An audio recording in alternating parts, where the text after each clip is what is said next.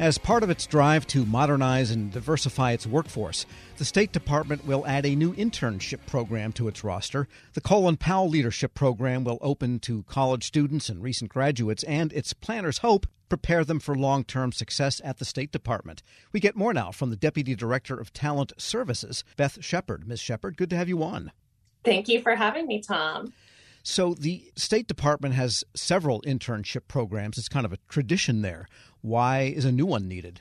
The ultimate goal of this internship program is really to develop future civil service leaders who embrace diversity and inclusion as a mindset. Throughout Colin Powell's career and life, he built teams with a diversity of background, experiences, and thought, and he had a strong commitment to continuous learning ultimately, this helped him make stronger decisions throughout his career and helped him achieve many great achievements. This program is aimed at learning through Colin Powell's experiences to build strong leadership skills. Through official training, and mentoring, and on the job experience, our goal is to provide participants with the skills, tools, and resources needed for long term success at the State Department. This program also supports Secretary Blinken's modernization agenda and winning the war for talent by continuing to build and retain diverse, dynamic workforces. It sounds then that as if the people chosen for this program will be, in a sense, predetermined to have potential leadership skills, and then we'll get the types of training and mentoring that can move them up in the department over time. Yes, absolutely. When applicants apply to this program, we're looking for people who have strong academic, cross cultural, and leadership potential. And then we are going to work with them to explore Colin Powell's career, study his leadership lessons, and to figure out how we can actually use those going forward in their career. Yeah, I met Colin Powell a couple of times, and quite a, dynamic individual, even one on one. Definitely a good person to name a program after. So, you're looking for what then? What will be in the application process such that you can assess people that will say, hey, this person can move up one of these days, and maybe not 10 years or 20 years, but pretty soon? Absolutely. As part of the application requirements, we're going to ask that applicants submit their transcripts, their resume, and a statement of interest, really outlining their leadership potential and experience, because obviously students and recent graduates, they've had ample opportunities to exercise and hone those leadership skills. And they'll be taking part of interviews, panel interviews with the hiring managers and the bureaus to really assess that leadership potential. Are there any particular academic courses and coursework that will come into play? In other words, could someone be studying and majoring in trigonometry as well as in foreign affairs and still have that potential? Management analysis fields do not have the positive education requirements Foreign affairs, that field does have some positive education requirements, but it's generally met through some basic classes and coursework, and you can find the courses that are required on OPM's website.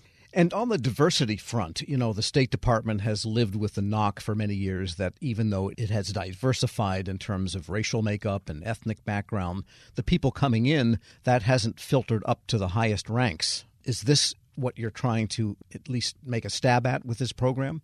Sure. Uh, you know, I always tell the Global Talent Management front office that diversity is a marathon, it's not a sprint. So it takes a number of different efforts to get a workforce that is truly representative of all segments of society. But yes, this is one of those efforts that is going to that goal of trying to diverse all levels of the State Department reaching all segments of society. We're speaking with Beth Shepard. She's Deputy Director of Talent Services at the State Department. And therefore, you have the challenge of bringing in people that are diverse, but yet not exercising some kind of reverse discrimination practice in getting in people. So, how will you go about selecting the candidates with that idea in mind? Of course, with the merit system principles, we cannot make hiring decisions based on protected characteristics what we're doing is really expanding the recruitment and outreach for this program. We have a great team of diplomats in residence throughout schools throughout the entire United States. We have a very robust talent network. We have employee organizations that we're really leaning into to get the word out about this program. Again, we really want the State Department to be seen as accessible and available to anybody and everybody. And of course, there are the HBCUs, the historically black colleges and universities, and the Hispanic institutions and so forth. So I imagine that'll be kind of targeted for making sure they are aware. Yes, correct. We are using our social media and the diplomats in residence to get the message to those schools. And once the interns come in, then what specific channels of work in the State Department will they be assigned to? They'll be working in Washington, D.C. throughout the domestic bureaus, and they'll be working in support of the management analysis and foreign affairs fields. We want them to be in Washington, D.C. to take full advantage of the professional development events that we'll be having and the networking events. That we're excited to have a very robust program with lots of training and professional development events. Foreign affairs, I get because it's the State Department. Management analysis, what is that all about? Management analysis are all throughout the State Department, and their roles and responsibilities are really varied. They're located in every single bureau, and you can be really working on a number of different projects. Really, you're looking at how to better support management and making better decisions, and what better program to do this with. With a program that's looking at developing skills that embrace diversity as a mindset. And just out of curiosity, because it's a personal interest, the State Department has a large portfolio of, in many cases, historically or artistically significant buildings around the world. Construction is a big part of State Department. Will some of the interns maybe be assigned in that area? That seems like it's sort of management analysis in a way. well, we do have a variety of construction engineers that help with the buildings overseas. And I do agree with you, Tom. We have some gorgeous buildings domestically and overseas. We are not hiring for construction engineers at this time, but certainly the management analysis could be supporting some of those projects whether it be you know managing the budgets or looking at the data that supports some of those projects and doing some project management work. And in the area of foreign affairs of course there's direct diplomacy and you know it takes some real doing to be able to reach the rank of diplomat. But diplomats are supported by people that know culture that know language that kind of support the projection of American prestige, if you will, and part of that prestige is other countries understanding that we understand them. Is that an area for foreign affairs? Absolutely. We have many different regional bureaus and many people who specialize in certain countries, regions, and cultures. And so we are looking for people who have that type of experience, who can offer expertise in those areas. And after the conclusion of the internships, then will the interns have to reapply or how do they get into State Department as a career?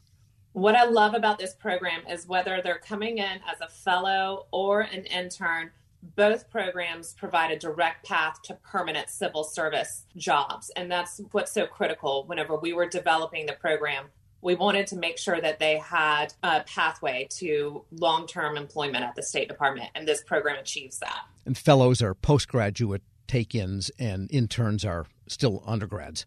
Correct. And then I guess my final question is what are the timelines here? When does this all get underway, and when do you expect to ingest these people? We are launching the vacancy announcement in early October. We are anticipating that it will be open for five days, five business days. And we will go through the whole qualification process of assessing the applications. And then we will refer the qualified candidates to the hiring managers in late October, early November for them to conduct structured interviews. Then they will, um, the selected candidates will go through the security clearance process.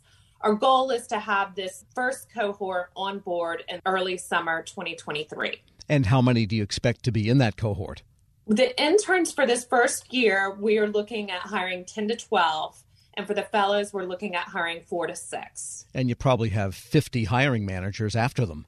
Yes, we are actually collecting the applications from the bureaus to participate in this program. So, not everybody's going to get one, but we're certainly going to try our best to have a full representation of different functions and bureaus involved in this. Beth Shepard is Deputy Director of Talent Services at the State Department. Thanks so much for joining me.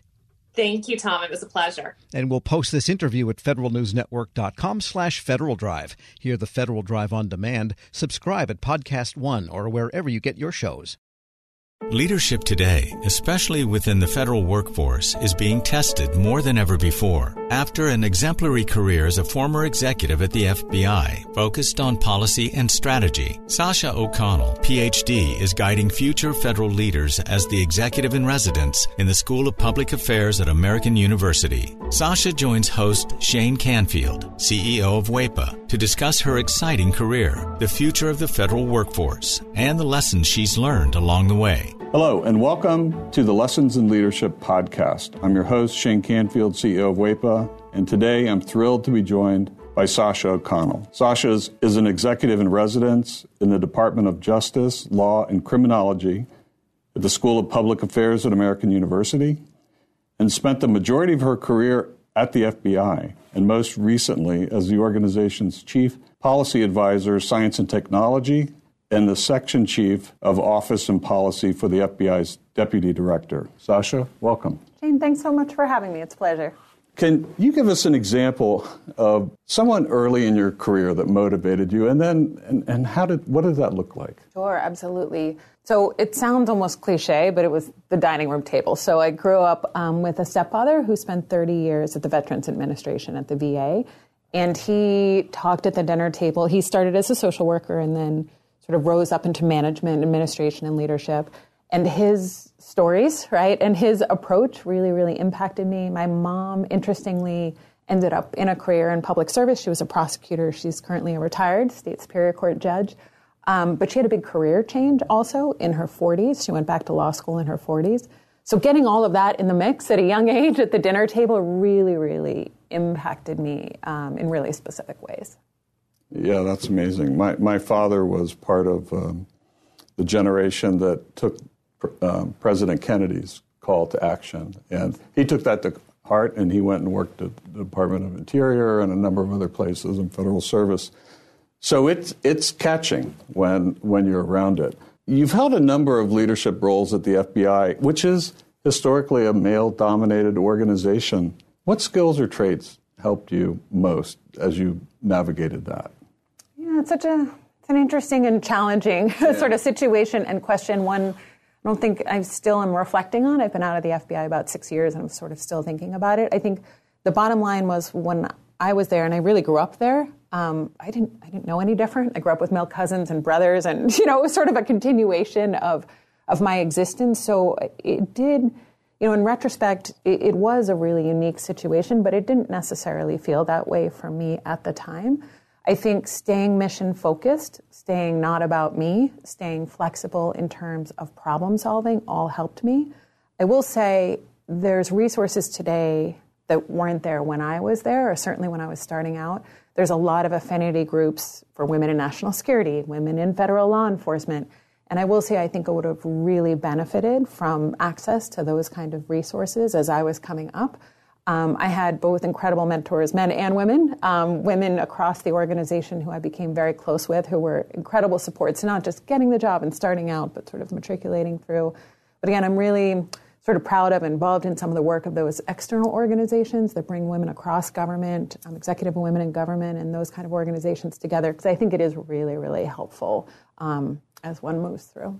Yeah, we, we actually work with a, a, number of those too and, and go to their events and conferences and support them because it's important. How has your leadership style developed or changed over the years? Well, I think I've gotten a little more confident in it, right? The seeds were there at that dining room table. One thing um, that carried through that I learned from my stepdad was to focus on the process. He would talk at dinner about big ideas or big changes and how to get from here to there was part of his day job, so he thought about explicitly, was getting other people on board, getting that stakeholder engagement, getting other people to think it was their idea if that was required. And that's something I started out with as a gift, right? That kind of approach. And then I got confidence in that, and then I added things. I will say, as I moved on, my appreciation for taking care of is maybe the wrong word, but really focusing on the people who work with you and for you in some instances. Um, you know, making sure that they have what they need to be successful in a tactical way. But then also something I definitely learned at the FBI as I went along is, you know, the importance of creating an environment that is supportive and inspiring. You know, we joke about it, but food has played a pretty serious role um, in my leadership style over time. Um, I learned from great mentors. I worked with Bill Estevez at the FBI, who had a full scale cappuccino maker at his cubicle, right, and would host coffee hour, and you'd see the steam rising across the cubicles. Um, I worked with a, a, great friend who used to carry hot frittatas for breakfast celebrations or on the on the metro, right, in one of those sort of coolie bags. Um, and so I, have sort of, I think it's been additive in terms of learning, gaining confidence in my approach, and then adding these pieces as I go that I've certainly learned from mentors and colleagues. And clearly, you never let anything get in your way. You were mission focused, as you mentioned, and you just got the job done no matter what was in front of you. Well, I wish I wish it was it was that easy. I mean, I think we had a lot of success. Um, one thing has always been my approach when starting out as a leader too is to solve near-term problems. I always say sort of deliver short and then you can push them long, right? So we we don't always succeed in those long-term goals or those you know sort of blue sky ideas as leaders we want to achieve.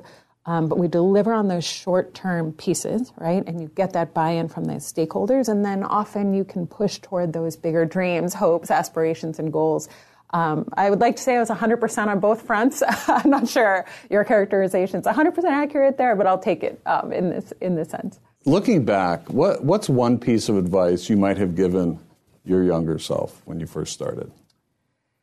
Yeah, it's it's interesting today too. Working with students, I get that chance, right, to give my essentially my younger self um, advice every day. And one thing we talk a lot about, and I wish I had thought more explicitly about, is really it's about calibration, right? And so I always think Emeril Lagasse would say like a stove has dials for a reason, right? It's not like all hot or all cold.